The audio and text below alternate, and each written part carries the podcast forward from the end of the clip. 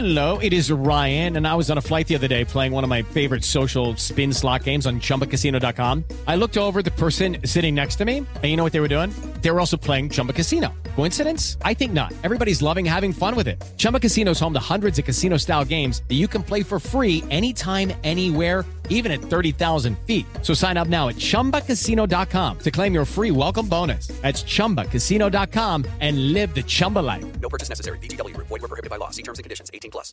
I want to take a moment and have a real heart to heart with you. If you're able, place your hand over your heart right now. Can you feel it? That's your heartbeat telling you that you're alive. It's the same for a preborn baby. Their heart begins to form at conception, and at just three weeks, it's already beating. At five weeks, a baby's heartbeat can be heard on ultrasound. We've partnered with Preborn because we need to help these precious babies. Every day, Preborn's network of clinics rescues 200 babies from abortion. When a mother with an unplanned pregnancy meets her baby on ultrasound and hears their heartbeat, it's a divine encounter that doubles a baby's chances at life. By six weeks, eyes are forming. By 10 weeks, a little baby is able to suck his or her thumb. For just $28, you can be the difference between the life or death of a child. And if you're a business owner, perhaps you can consider a larger donation for a write off because we know the government isn't working on saving babies. A donation of $1,000, $2,000, $20,000. All gifts are tax deductible and will reach eternity. Get involved today. To donate, just dial pound 250 and say the keyword baby. That's pound 250. Say the keyword baby or donate securely at preborn.com slash verdict. That's preborn.com slash verdict. When you have health insurance, it's easy to forget about your out of pocket costs. That can be a lot of money. But are your bills accurate? Well, it's estimated that over 50% of medical bills contain errors. HealthLock can help you. HealthLock technology securely connects with your insurance and flags any overbilling, wrong codes, and fraud. You can even have HealthLock work on your behalf to get money back from select past bills. To date, HealthLock has helped its members save over $130 million. So to save, visit healthlock.com today. That's healthlock.com today. Are you being influenced? If you've watched a blockbuster film in the last decade, there's a chance it's been influenced by the Chinese Communist Party. Here's the reality the CCP may be running the largest influence campaign in history. In Hollywood Takeover, brought to you by the Epoch Times, investigative reporter Tiffany Meier reveals how the CCP exerts control over some major studios. Don't miss the most important documentary about Hollywood yet. And for a limited time, you can watch the first 10 minutes for free at hollywoodtakeover.com slash Ben. hollywoodtakeover.com slash Ben. We need to appoint originalist judges, textualist judges, conservative judges. That has been the battle cry in every Republican presidential campaign in my lifetime. And yet, time and time again, on all the consequential cases, the judges let us down. Conservatives lost three important court cases this week. We will get into all of them with a man who knows a thing or two about the law and the Supreme Court. This is Verdict with Ted Cruz.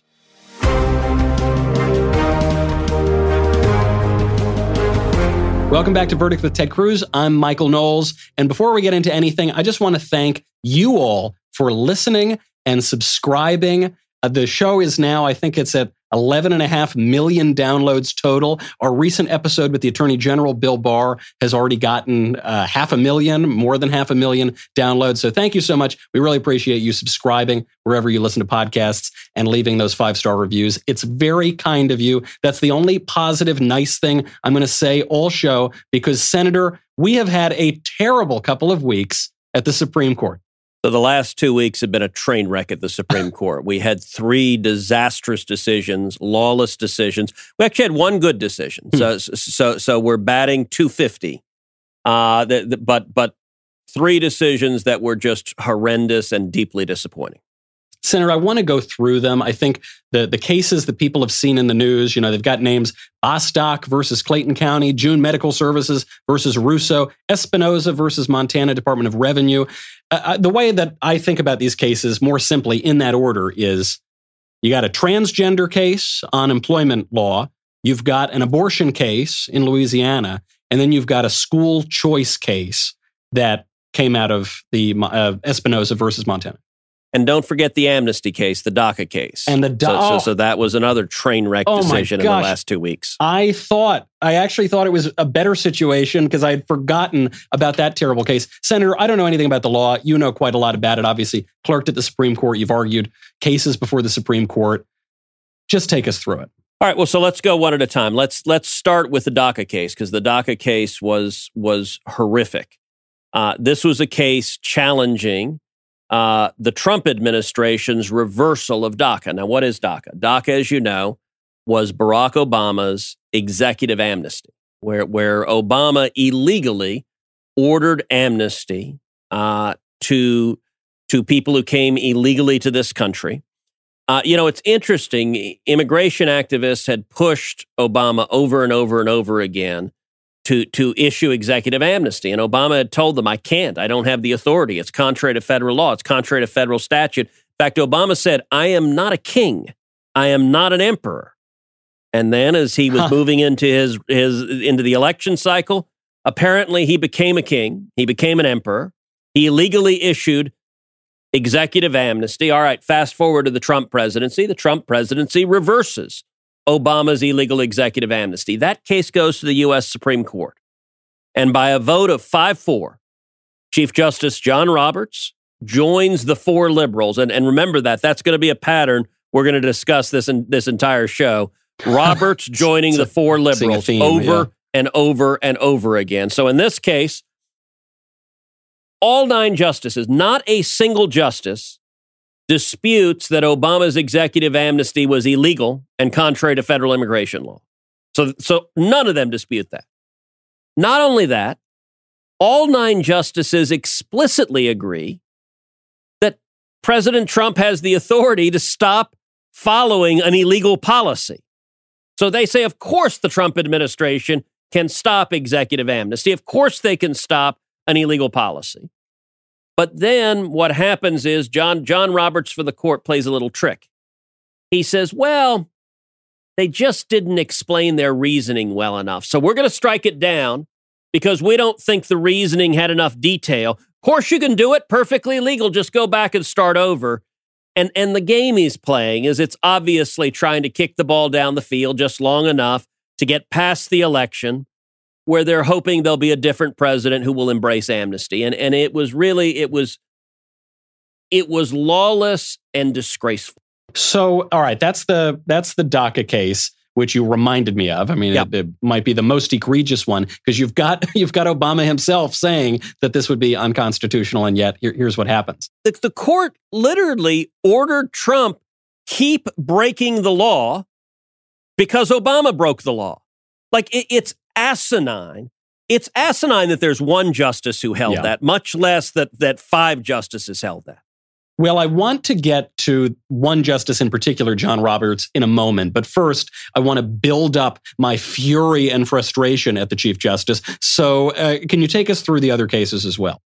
Sure. You've got June Medical Services. So, June Medical Services is an abortion case, and, and it dealt with a statute that the state of Louisiana passed that was focused on women's health. And what it provided was that if someone's going to perform abortions, that they have to be licensed at a hospital within 30 miles of where they're performing the abortion. So, so, so, that if if something happens to, to, to the mother's health to, that endangers her life, that the doctor be able to treat that that woman at a nearby hospital. And and what happened? So the statute Louisiana passed was very very similar to a statute that Texas had passed. So Texas had done the same thing and said, look, we want to protect women's health. So, so you've got to be licensed at a, at a uh, nearby hospital. Uh, the Texas law went to the U.S. Supreme Court, and the U.S. Supreme Court struck it down by a vote of five to four. This was in 2016, so this was four years ago. Uh, rather, a vote of five to three. It was five to three. So Justice Scalia had died. So there were only eight justices in the court when the Texas case went up there. And so it was five to three. Uh, one of the dissenters was John Roberts. Fast forward to the Louisiana case, virtually identical statute. And 5 4, the Supreme Court strikes down the Louisiana statute, and John Roberts, who had been a dissenter, magically flips over to the majority and, and joins the four liberal justices in striking it down and his reasoning. So he had written a dissent in the Texas case. He said, This is wrong. The Constitution doesn't require this. And four years later, what he said was stare decisis. Now, now what does stare decisis mean? Uh, it, it, it is a Latin phrase for that, that, that means respect for precedent, following previously decided cases. And you know, the thing that is maddening is stare decisis tends to be almost always a one-way ratchet. That you yeah. have justices who call themselves conservative, and they will respect stare decisis for left wing, lawless, unconstitutional decisions.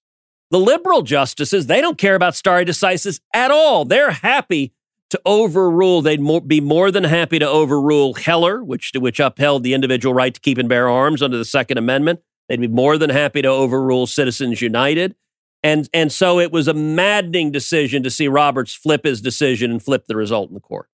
Yeah, I think this raises a worry in the minds of a lot of conservatives, which, and especially seeing Roberts flip on this, which is that the conservative legal movement, it's gotten us some great dissents. You know, man, no movement could produce better dissents than, than this legal movement. But when it comes time to actually going down on the side and winning a case, uh, it seems to fall away. The other funny thing that's, that you notice about this case is that it totally undermines the left's argument uh, about abortionists as medical providers because they, they always tell us abortionists are just regular healthcare providers, which doesn't seem to be the case to me, but that's their argument. And yet, when we say, okay, well, we're going to treat them like every other healthcare provider, they say, no, absolutely not. That would be unconstitutional. And this is the legislature acting to protect women's health, protect women's lives. Uh, if you have an abortion that, that that that there's a medical complication and the mother's life is in danger, Yep. You want to be able to, to, to, to save that mother's life. And, and now the Supreme Court is saying that that's not permissible for the legislature to do. And, and I'll, I'll tell you what we're seeing more broadly here, Michael. John Roberts is the new Sandra Day O'Connor. John Roberts Ugh, has become terrible. The quintessential swing vote in the middle, like Goldilocks, not too hot, not too cold, liking her porridge just the way the way she likes it. Now, John Roberts, there's a block of four on the left, and they're on the left every single time. And if John Roberts decides to, to go go join them, suddenly we have a five four court that is disregarding the law. Well, I, I have two questions on this, and you can take them in whatever order you want. One, why is John Roberts, a Bush appointee, he's supposed to be a conservative, why, why does he do this? Why does he want to flip even on his own, even on the same issue in two different cases? And then, and then my second question on this is the left always votes with the left. They're, they are in lockstep. Yep. Yep. The right is not in lockstep. And actually, in, in one of the important cases that we saw in the last couple of weeks, Bostock versus Clayton County, you saw even Neil Gorsuch, who was the replacement for the very conservative Antonin Scalia, you saw him side with the liberals. So the, the left is always in lockstep, but the so called conservative jurists never seem to be. Yeah.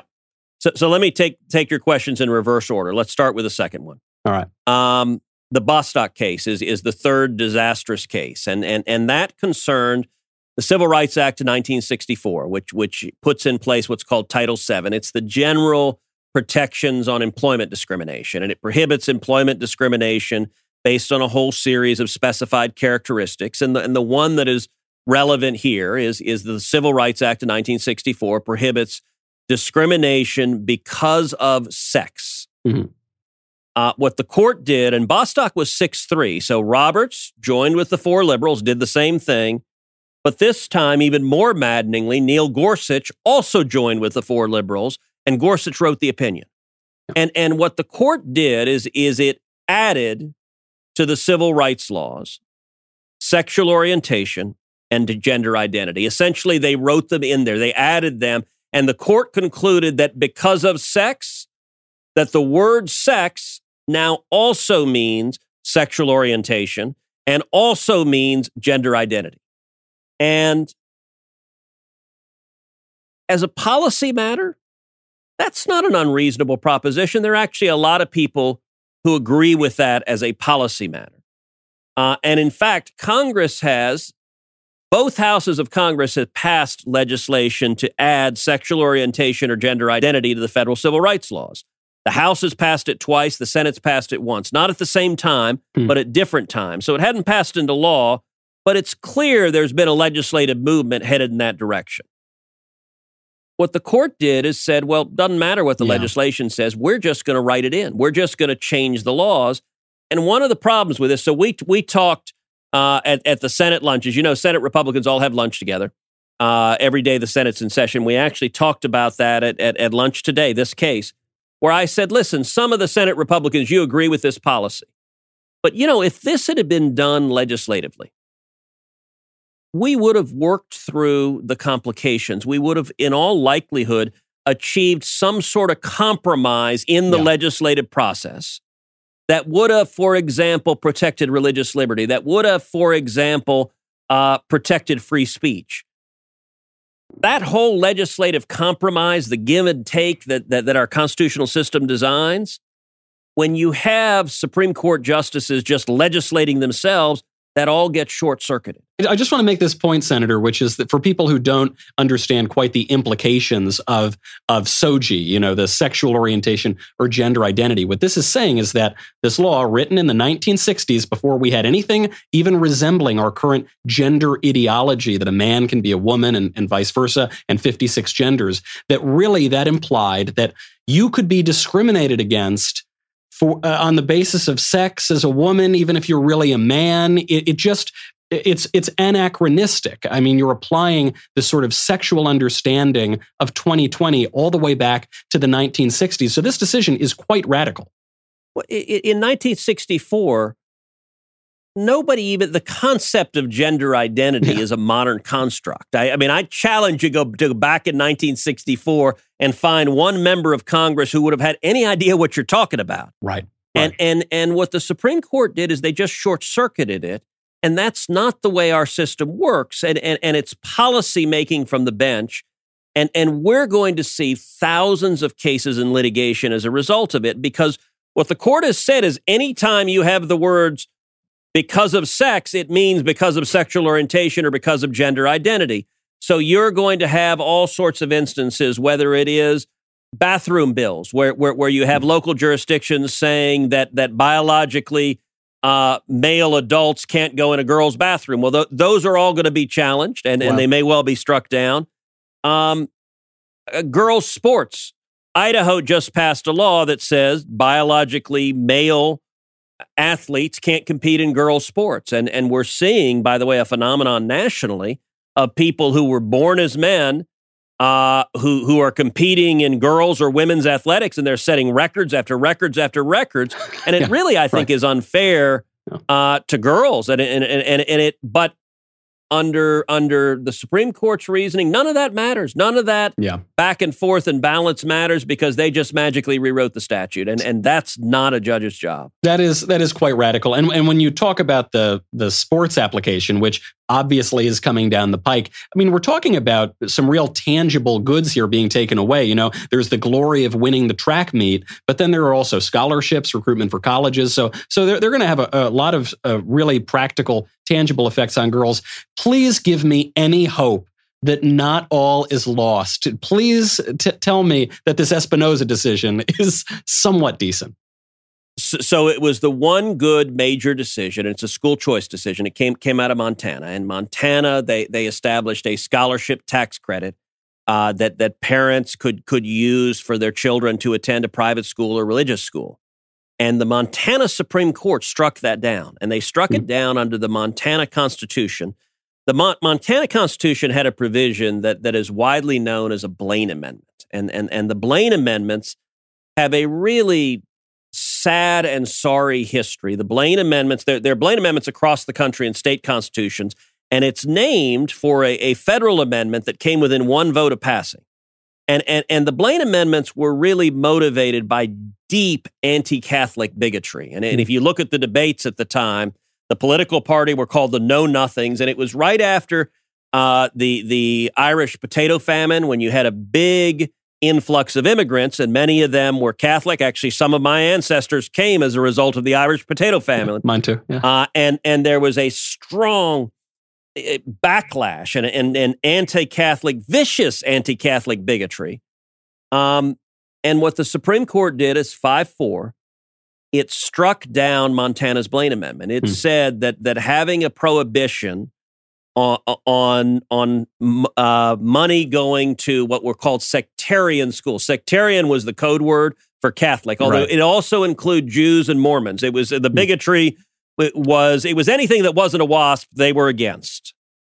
And and the Supreme Court concluded 5-4 that it violated the Constitution to discriminate against religious schools. That, that that if you're giving a tax credit, you can't somehow treat religious schools like like like they're you know forbidden, like they're they're they're somehow evil because they believe in faith.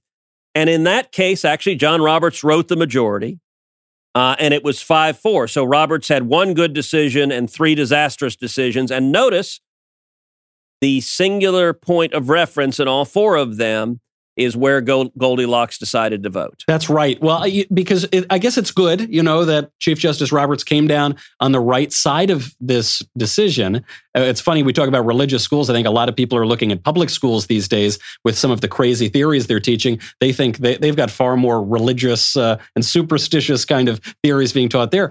But I, I have to tell you, I'm a little bit let down by this case because how on earth is this a 5 4 decision? This should be 9 0.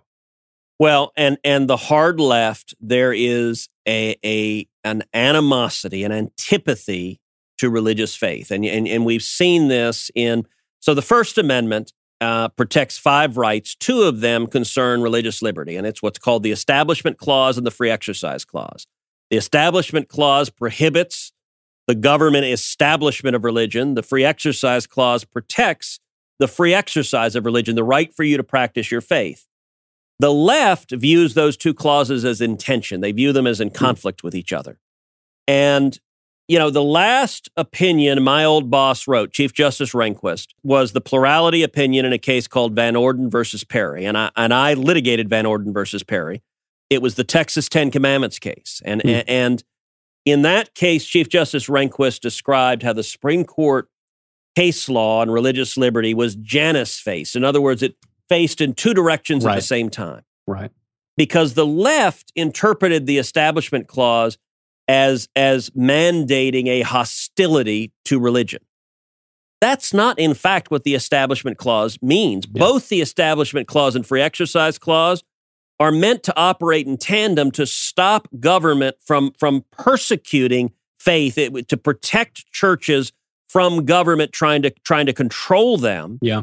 Uh, and and and it's not about scouring the public square to remove a reference to God or or discriminate against religion, but sadly, there there are four justices in the Supreme Court who've been willing to vote for that view. It's funny. People so misunderstand the Establishment Clause when it when it comes to religion in the Bill of Rights, because of course, at the time of the ratification of the Constitution, there were states that had established churches. That that what the, Constitution is talking about is at the federal level. But unfortunately, that sort of subtlety has been lost. Well, well, and uh, you're right, and and as initially understood, and for the first century plus of this this nation's history, the Bill of Rights only applied against the federal government. It didn't apply to the states. It didn't apply to local governments. I mean, you look at the First Amendment; it begins with the words "Congress shall make no law." And and the evil that they were really worried about in the Establishment Clause is they didn't want the government. They didn't want an official church set up by the government. They didn't want the Church of England. They didn't want uh, the the government. Remember, we're we're a country. You look at the, the pilgrims who were free, fleeing religious oppression, and and and they didn't want government forcing you how to worship, forcing you uh, to which faith you should choose, uh, but or whether to worship at all. They they wanted it to be up to you. Yeah. But that's very different from saying that that the job of a court is basically to be like disinfectant and to remove faith from everything or to discriminate against faith. And, and I'll give an example, by the way, everyone listening to this podcast understands to, to, to get how simple this is. Uh, Pell Grants. We've had Pell Grants for colleges and universities all the time, uh, fed, fed, for a long, long time, for many decades. Pell Grants are, are federal grants to low income students. If you get a Pell Grant, you can use it right now to go to Notre Dame. Notre Dame is an explicitly Catholic institution. You can use it to go to Brigham Young. Brigham Young is an explicitly Mormon institution. Right. There's no constitutional impediment if you've gotten a scholarship, if you've gotten a grant with you as an individual choosing, I want to go to Notre Dame or I want to go to Brigham Young. All, but yet, that's everyone agrees that's true with 18 year old college freshmen. And yet, four justices of the court somehow think if it's 17 year old high school senior, suddenly the Constitution yeah. says, nope, you can't choose child, you can't choose parent that you want to go to a Catholic school or, or, or a Jewish day school or, or, or whatever, whatever faith based school. The First Amendment's about protecting your religious liberty, and, and it's your choice, not the government's choice. Of course, you know, the Church of Progressivism is pretty exclusionary, and progressivism is a very jealous God. So I, I think you're seeing that, that play out. We have to get, before we go, to some mailbag questions because there is some actual news. M- Michael, let, let, me jump in because you asked two questions. I don't want to forget the first one. I, I already did. reverse but, order. I'm, let, I'm glad that me, you did not. Yeah. So, so let me give you 60 seconds just not to admit it. You said, why do we keep getting this wrong? Yes. Yeah. Uh, the reason Republican presidents keep getting it wrong is because they keep going with nominees who will make an easy confirmation huh. rather than looking for a proven record, looking for someone. If you look at the justices in modern times who stayed faithful to their oath, you look at at at Antonin Scalia, Clarence Thomas, William Rehnquist, Sam Alito. Every one of them had served in the executive branch. They had stood for constitutionalist principles, for conservative principles, and they had been criticized, excoriated, they'd been pounded, and they didn't wither. Hmm. That's what we need to hmm. look for in Supreme Court nominees. And every time a Republican president says, oh, well, so and so will be much easier to confirm, that has ended up a disaster. And so we've got to have presidents willing to take the heat to actually hmm. nominate proven constitutionalist judges. That's such a good point. I, it actually had sort of escaped my my thought that it, it goes back to this political question of the nomination. Are you ready to buckle down and have the spine for a really tough confirmation battle if it means that you're going to be able to shape the court for a generation to come? So, with John Roberts, George W. Bush had in one room John Roberts, and George W. Bush had in the other room my old boss on the Court of Appeals, Michael Luttig. Michael hmm. Luttig was the strongest conservative judge in the country. Had Michael Luttig been the nominee instead of Chief Justice Roberts, these decisions would not have happened this week. I'm 100% certain of that. And huh. you, you didn't have to take anyone's word for it because Luttig had been on the bench, had been standing, had been. But at the end of the day, the Bush White House decided they didn't want that fight, that Roberts would be an easier confirmation. By the way, rewind to Bush 41. In one room was David Souter, in another room was Edith Jones, another rock ribbed conservative. Hmm. And Bush 41 picked David Souter because he had no paper trail. And, and as you know, I'm working on a book called One Vote Away that, that is all about the Supreme Court. It's coming out in October. It's, it's up on uh, Amazon already on, on pre orders. But I discuss in, in great detail the history of the disaster that is Republican Supreme Court nominations. Yeah. And it's over and over again choosing the easy confirm path rather than the proven conservative with a record. And that doesn't work. It's so simple. I mean, it's so simple that if if you actually take the harder road and you you go through the onerous process of getting through a rock rib jurist, you're going to get better jurisprudence. But a lot of people don't want to do that. Well, that, that actually ties in with at least one mailbag question we can get to before we go. This from Clay. Are there any checks on the Supreme Court if they were to make a really bad decision? In essence, they ruled that the Second Amendment doesn't mean anything like it thinks it means. Can the court legally be ignored? So that's a complicated question. Uh, there are a number of checks, and the way our Constitution is set up, each of the branches has checks and balances on the other. Um, so, so one check uh, is impeachment. Uh, that, that that if a judge or justice is faithless and lawless enough, they can be impeached, and that that is The House of Representatives can bring impeachment proceedings, and the Senate can can vote to convict them. That is obviously an exceptionally high bar, uh, but that is one remedy. Uh, a second remedy is that Congress actually has the authority to limit the Supreme Court's jurisdiction. The Constitution gives mm. Congress that authority. So, for example, Congress can say this particular issue of law, the Supreme Court has no jurisdiction over. Huh. That is now that's a pretty dramatic step, uh, but uh, but it is it, it is a clear check and balance that that the Constitution gives uh, to Congress.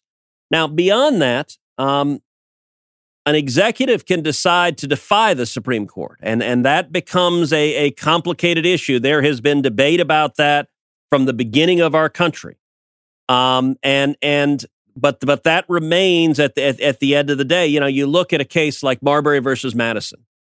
Marbury versus Madison was the first case that established judicial review, which is the power uh, of a court to strike down a law. Uh, and you got to understand the political situation at the time. John Marshall was the Chief Justice, great John Marshall, one of the founding fathers, one of the greatest Chief Justices ever. Um, his enemies were in power. Thomas Jefferson was the president, and Marshall and Jefferson were enemies. And James Madison was the Secretary of State. And so Marshall was thinking, okay, he wanted to establish the court's power to strike down a law. But if he tried to order Jefferson or Madison to hmm. do anything, there was a very real risk Jefferson and Madison would say, go jump in a lake. You don't have the authority to order us to right. do anything. We're not going to listen to you. And so what, what Marshall does in Marbury versus Madison is he strikes down a federal law, but, it, but it's a jurisdictional law so there's mm-hmm. nothing, nothing that Jefferson and Madison can do to defy it. He simply concludes we, the Supreme Court, don't have the jurisdiction that Congress purported to give us in this particular statute. So that law is null and void because it's contrary to the Constitution. Huh. And it was a very deft, realpolitik move that Marshall did because of the risk that the executive might not accept the court's authority. It's that's such a keen insight into we complain about how politics has infected the courts, but it's a keen insight at how things perhaps haven't changed all that much in the way that politics does interact with these institutions. Senator, you've given me a little bit of hope, at least, that there may be some kind of check on a lawless court. Uh, I guess it remains to be seen if any of that will actually be uh, put into effect, but uh, hope springs eternal in the human breast. We have got to go for now, but we will, of course, be back very soon. Thank you, Senator. And thank you to all of you listening. I'm Michael Knowles. This is Verdict with Ted Cruz.